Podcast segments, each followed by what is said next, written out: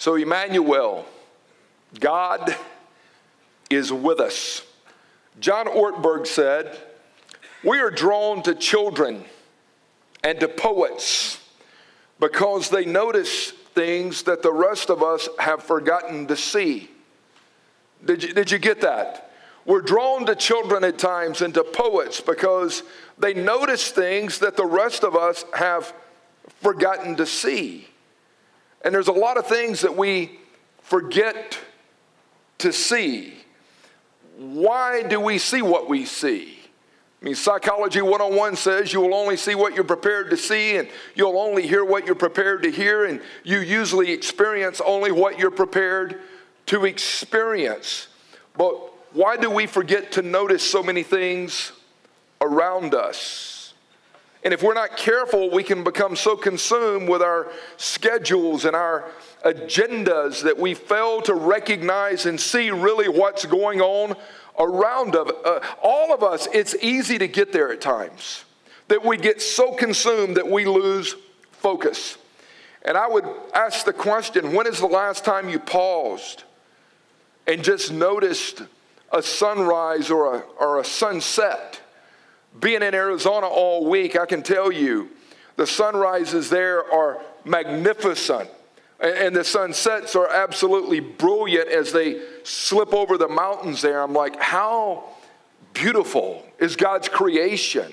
Last night I'm sitting there watching a football game and it's about 8:30 and my little dude Caleb comes in and he goes, "Dad, dad, come here." And I said, "What's up?" You've got to come here and see the stars. They're absolutely awesome tonight.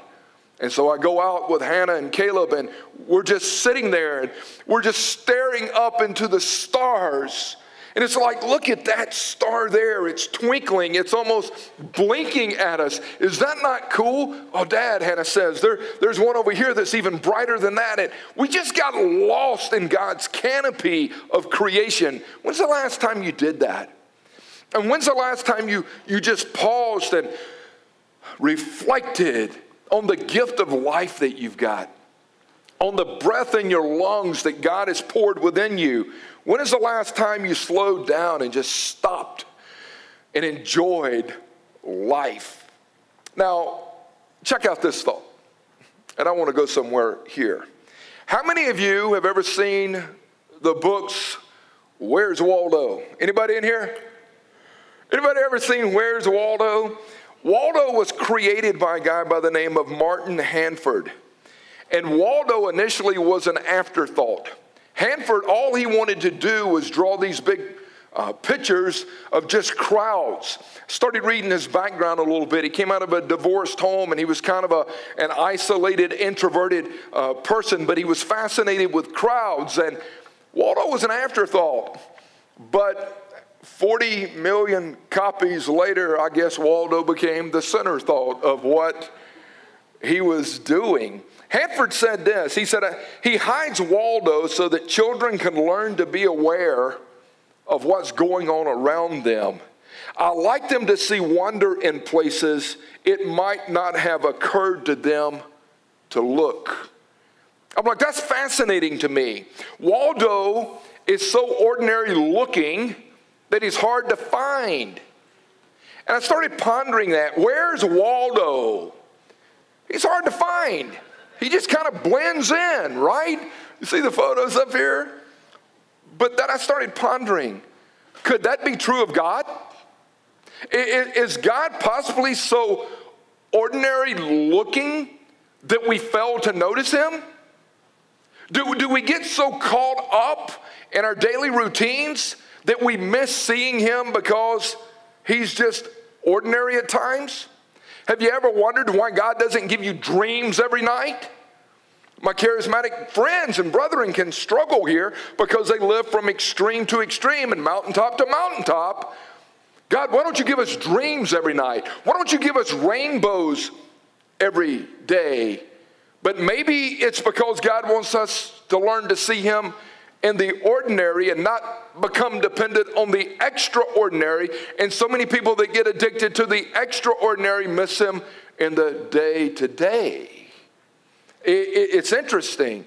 If God constantly satisfied our demands to reveal himself in the extraordinary. It would be kind of like a mom who has trained her children only to listen to her when she raises her voice. And I think some people's view of God is he only shows up in the extreme. But God constantly reveals himself in the ordinary. You go back and study scripture. The uh, anointing of David, it was just an ordinary day and an ordinary place, just doing an ordinary thing. He was a shepherd boy and he was out keeping the sheep. And all of a sudden, God shows up and just speaks to him at an ordinary place on an ordinary day. Jesus then calls the disciples and he does it just in an ordinary way. He goes down to the lake by the pier and these guys are hanging out and there was nothing spectacular. I mean, there was not lightning and all this stuff going on. It was just in the ordinary. The premise truth is this God is with us, and this moment right now can be a divine encounter with God. Whatever moment you're in, 24 7, 365, can be a divine encounter with God because Emmanuel, God is with us in the present moment of the now. And my life hinges on the presence of God, not on the spectacular or the extraordinary, but my life hinges on the reality that I'm in the presence of God. And once you begin to experience God in an ordinary moment, in an ordinary place, you start to anticipate the presence of God no matter where you're at. Did you get that? Once you start to experience God in the ordinary moment, just in an ordinary place, just with ordinary people, and you experience God, you start to anticipate the presence of God no matter where you're at. Psalm 145, verse 18, the scripture says, God is near and he is listening for all who pray and mean it.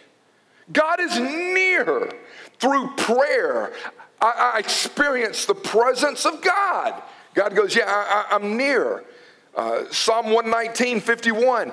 You are near, O Lord.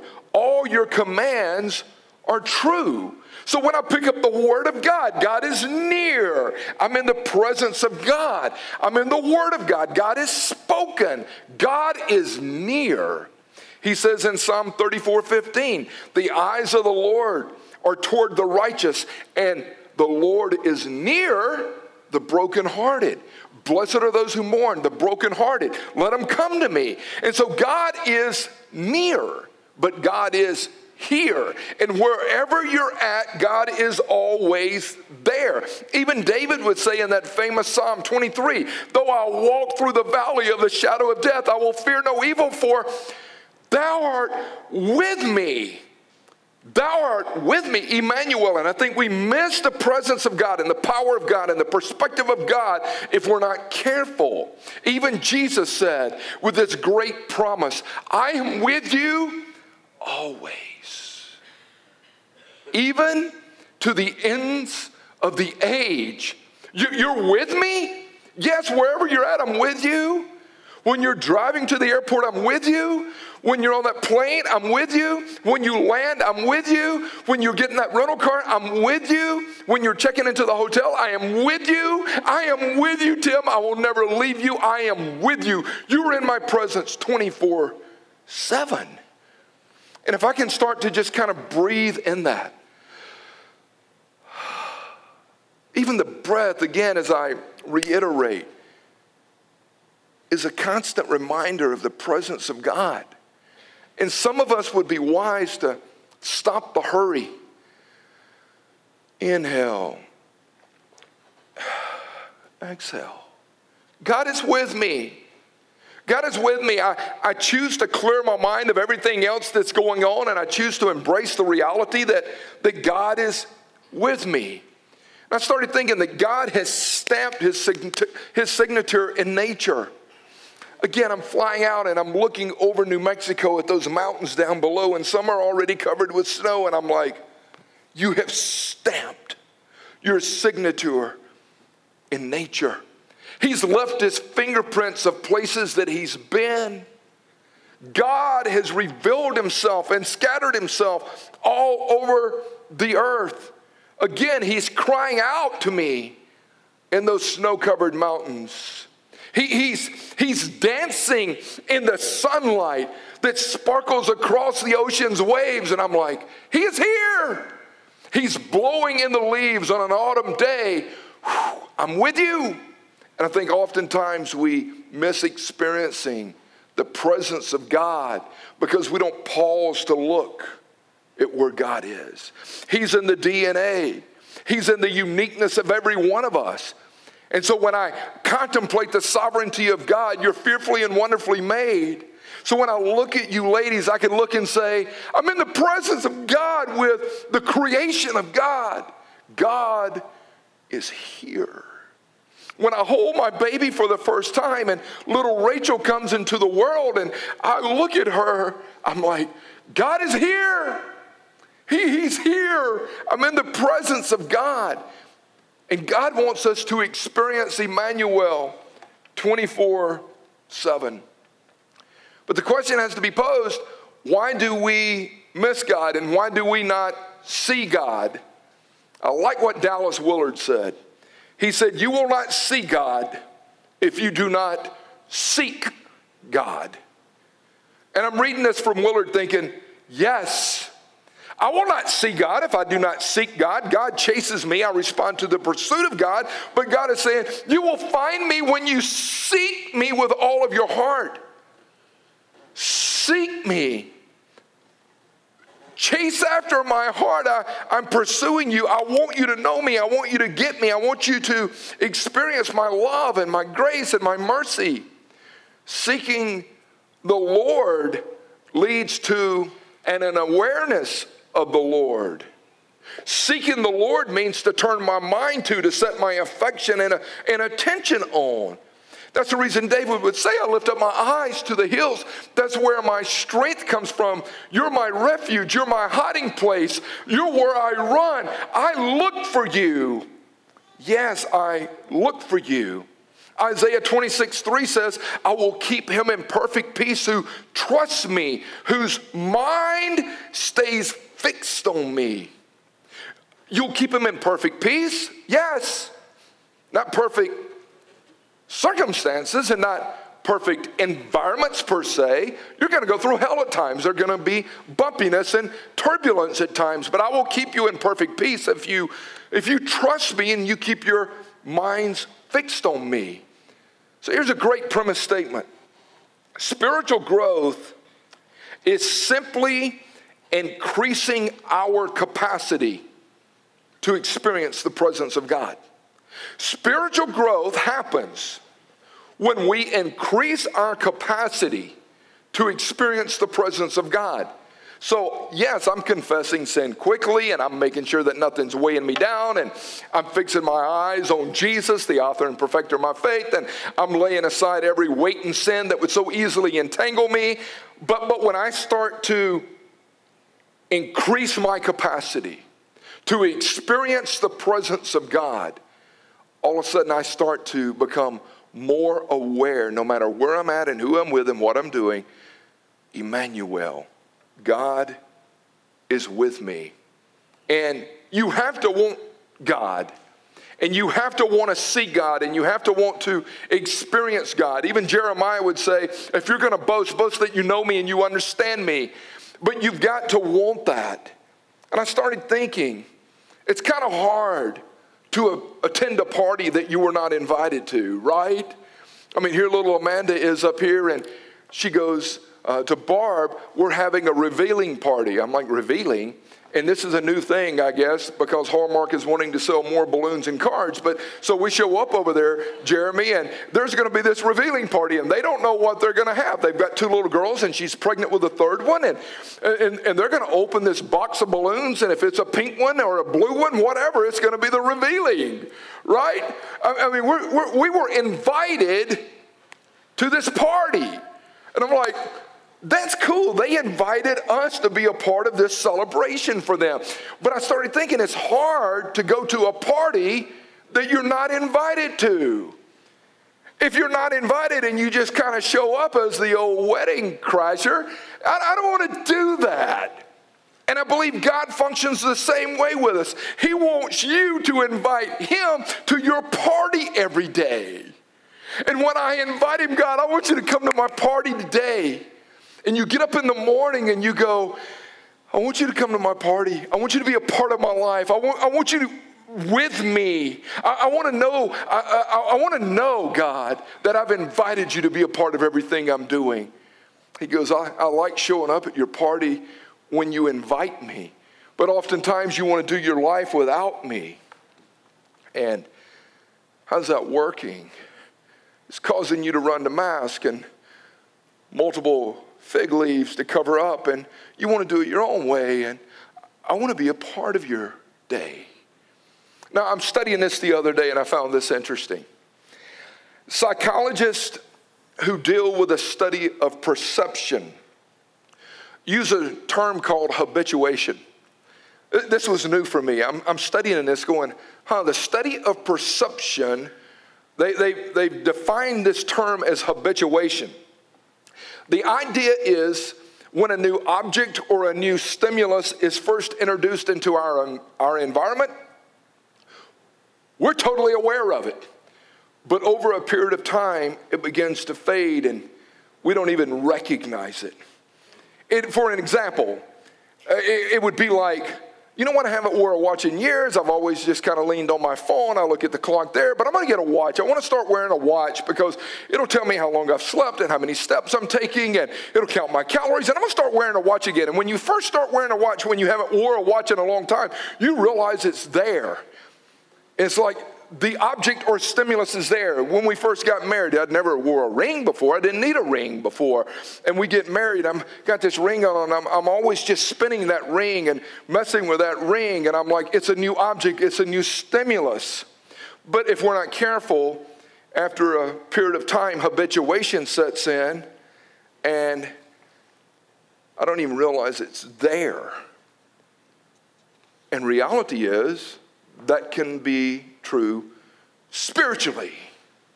Uh, uh, we get saved, we respond to the gospel, and, and I've got to be in fellowship, and I want to hang with others, and I want to listen to the word, and I want to be engaged in worship and I want to pray and I want to be around others who are talking about the things of God. And uh, it, man, it's so new, it's so fresh, I'm so excited.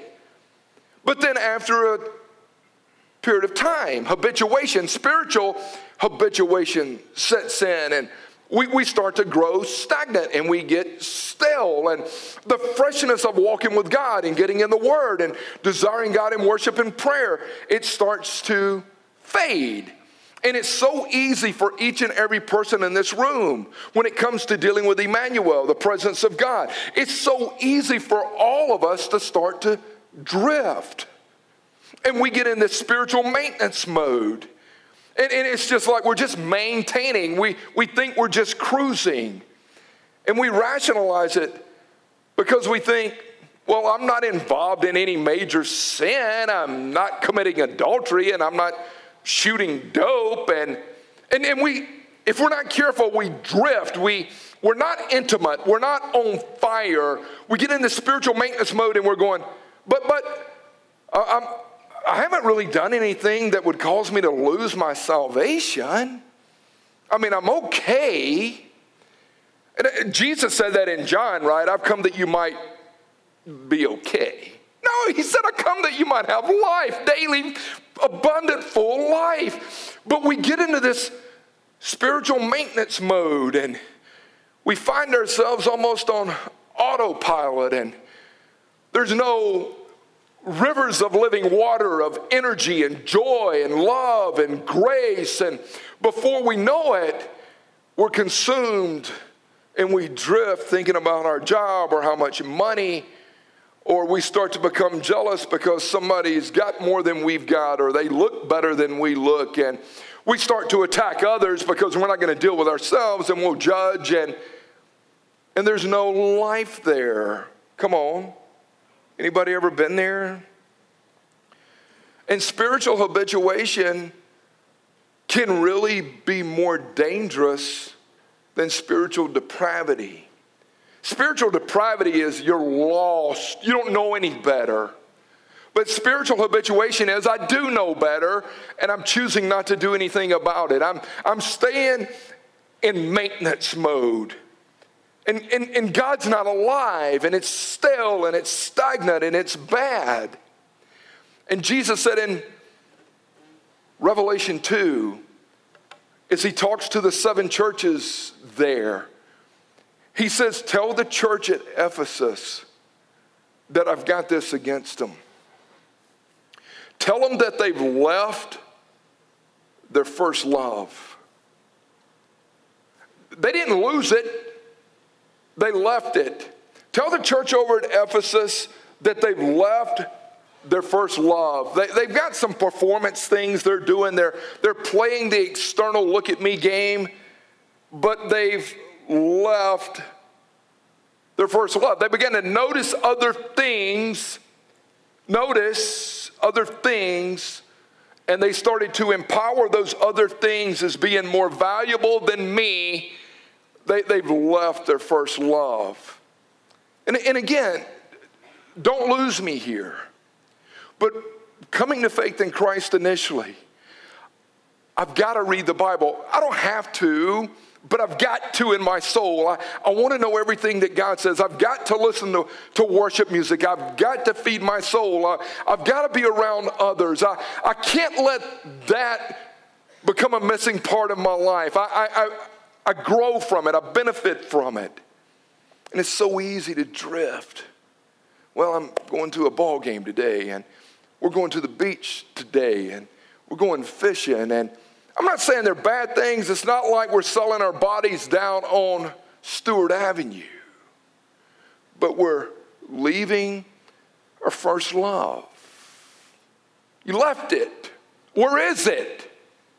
My, my friend Amy, Uh, this was great. About six or seven weeks ago, I get a text early one Monday morning. She says, You know, every morning I get up and I, I spend time in the Word and in prayer. And Tim, my Bible that I've used for these last 15, 20 years, whatever, I left it at the church. She didn't lose it. She says, I, I left it. I, I, left it and I, I love that Bible. I, I've used that Bible for years. I said, let me go and open up the worship center. And sure enough, right there where she's sitting right now, the Bible was laying there. She didn't lose it. She just left it. And a lot of people think they have lost their salvation. You didn't lose it, you just left it. You just walked away from it. You stopped engaging with it. I've got a place at home. When I get home today, I'll take my wallet and I'll put it in this certain spot and I'll take my keys and I know where I leave my wallet and keys. And if, if I don't have a system, Joe, I, I won't know where to look. but, but where did you leave it?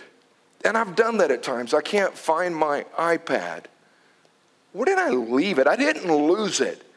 Oh, you were working out this morning and you came out real quick and you did this and that and you left it by the elliptical. I, I left it there. When it comes to embracing the presence of God and enjoying the presence of God, what are you allowing to compete against that? And is there anything going on in your world right now where you go, I've left it? Something else became more valuable.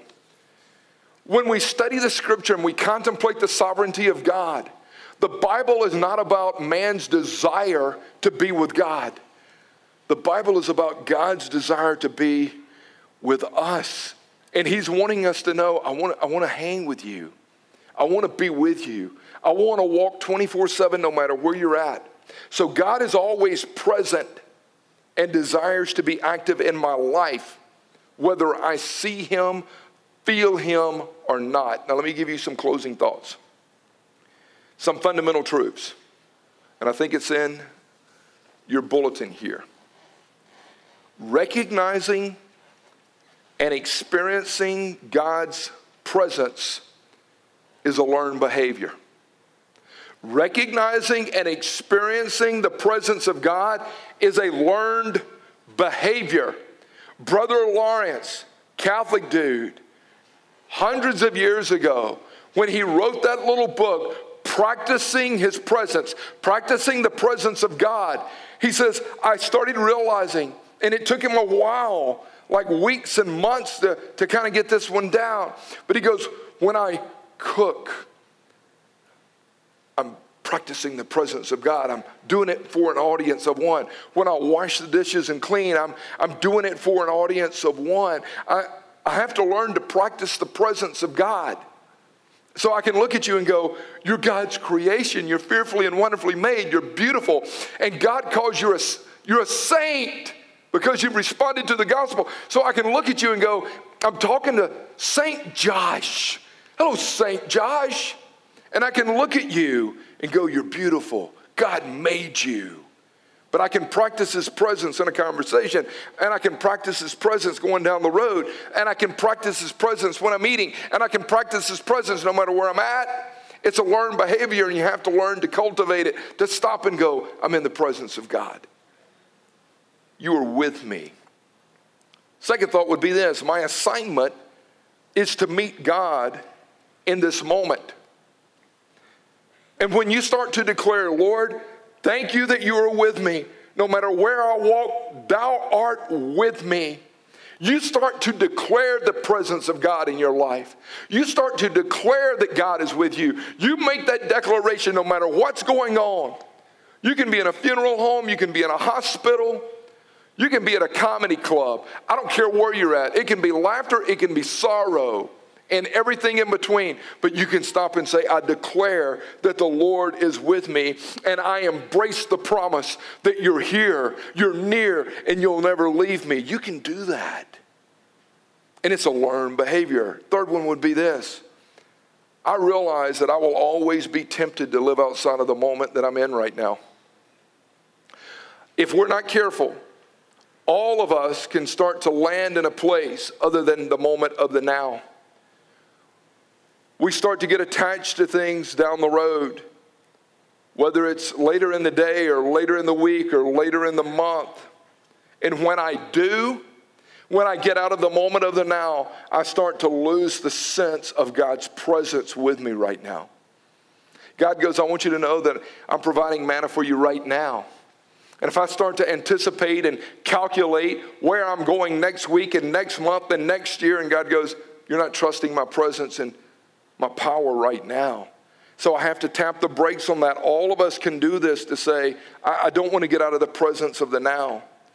Here's another one. Sometimes God seems far away for reasons I do not understand. If you've ever walked with God for a period of time, you're going to go through times where you feel like the, the fire hydrant is open, and then sometimes you're going to feel like it's a leaky faucet just barely dripping.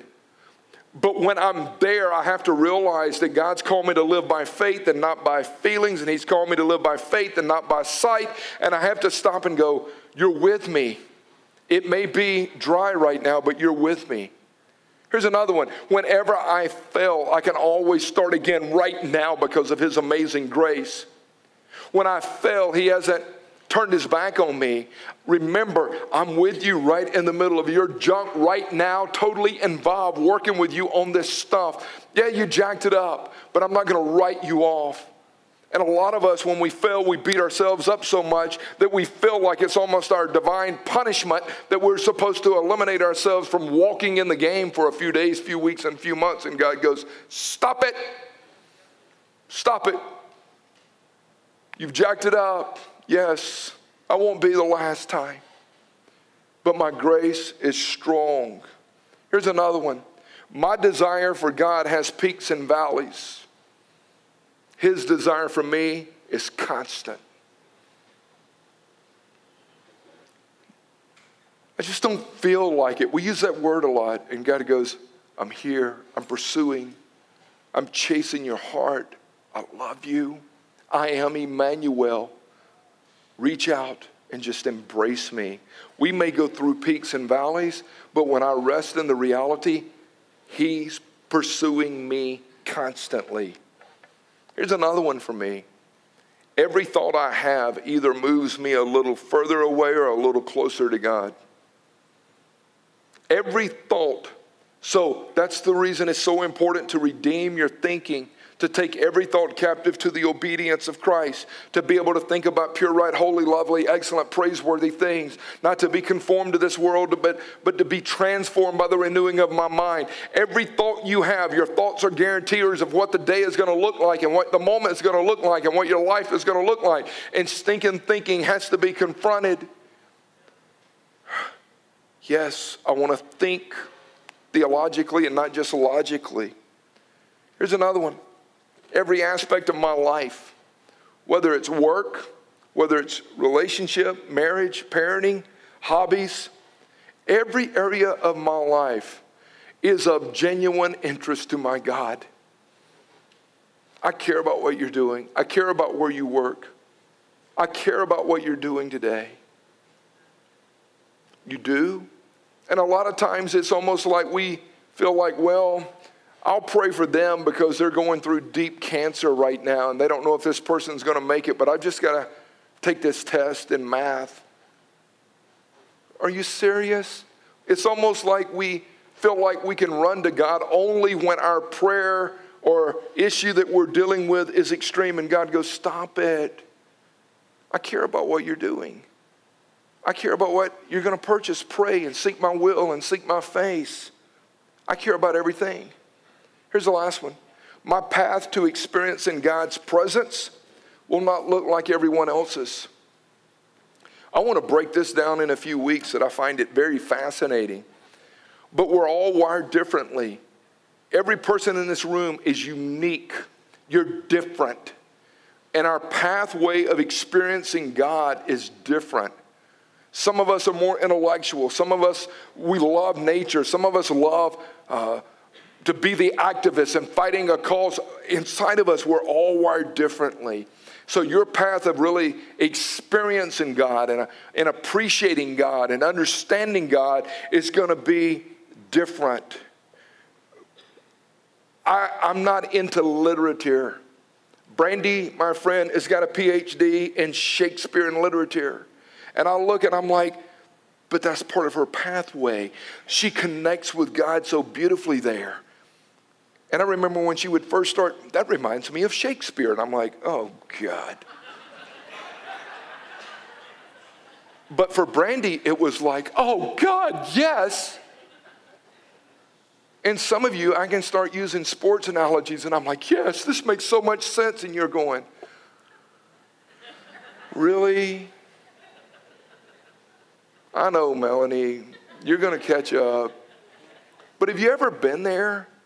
And if we're not careful, we start to should on other people. We start to tell them this is how you should be doing life because this is the way I connect with God.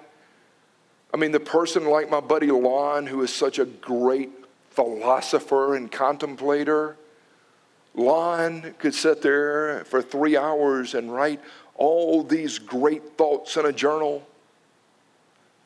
You try to get a person who's relational to sit there for three hours with a journal? Are you kidding me? Right? I mean, Barb, perfect day for me is just y'all be gone, no music, no phone. I'm going to sit there with a book and I'm going to read, and I'm like, what a boring life. but that's her pathway. We're going to go to this party and we're going to do this and we're going to have fun. And I'm telling you what's going to happen. And then we're, we're, we're going to go play golf a little bit. And then, are you serious? You're going to be around people all day. I don't want to be around people all day. I don't even want to be around people most days. And we're so different. But how we connect with God, that's the reason it's so important to know it's unique. Where do I practice His presence best? Where do I sense the the agape of the Father the best. I'm a touch person. I'm a word person. If you see me, what's up? I want to hug you. What's happening? High five you. Some people are going to send gifts, but they don't use words and touch. And I'm like, I don't do gifts. I can care less about gifts. I want to talk. How you doing? One of the biggest fights we ever got into right after we got married, we're driving to Toronto, and I thought this is going to be great. We got eight hours from northern Indiana. And she's just kind of chilling, reading, looking out the window, and I want to talk, and she don't want to talk, and I'm trying to force her to talk, and she's like, and I make her mad. She made me mad because I wanted to talk and she wanted to read and she wanted to, but we're so different. Who was right and who was wrong? I was. No, there's no right and wrong. But if we're not careful, do you hear me? So here's, here it is God is with us. Let us not become weary in doing good. Let us not become stale and stagnant. You will see God if you seek God. Prayer, worship, fellowship, community, be an activist, whatever. We're, we're going to get into this in a few weeks, but I mean, what is it? In a world that offers the next big thing every day, in a world that offers the next big thing every day, it's easy to lose that sense of wonder and awe because we start to buy into the commercials of our culture, and God is going, Stop it. Before long, I've heard it all, I've seen it all, I know. From the moment you wake up until the moment your head hits that pillow, you're in the presence of God. Emmanuel wants you to walk with him, worship him, and experience his goodness. It's time to refocus and get back to our first love. I pray that today's word encouraged you, and thanks for joining us uh, on this uh, broadcast today. If we can help you in your walk with Christ in any way, feel free to contact us here at the Cross Loganville. Our email, info at thecrossloganville.org, or you can call us 770 554 3322. God bless you, and I pray that you have it just an incredible day.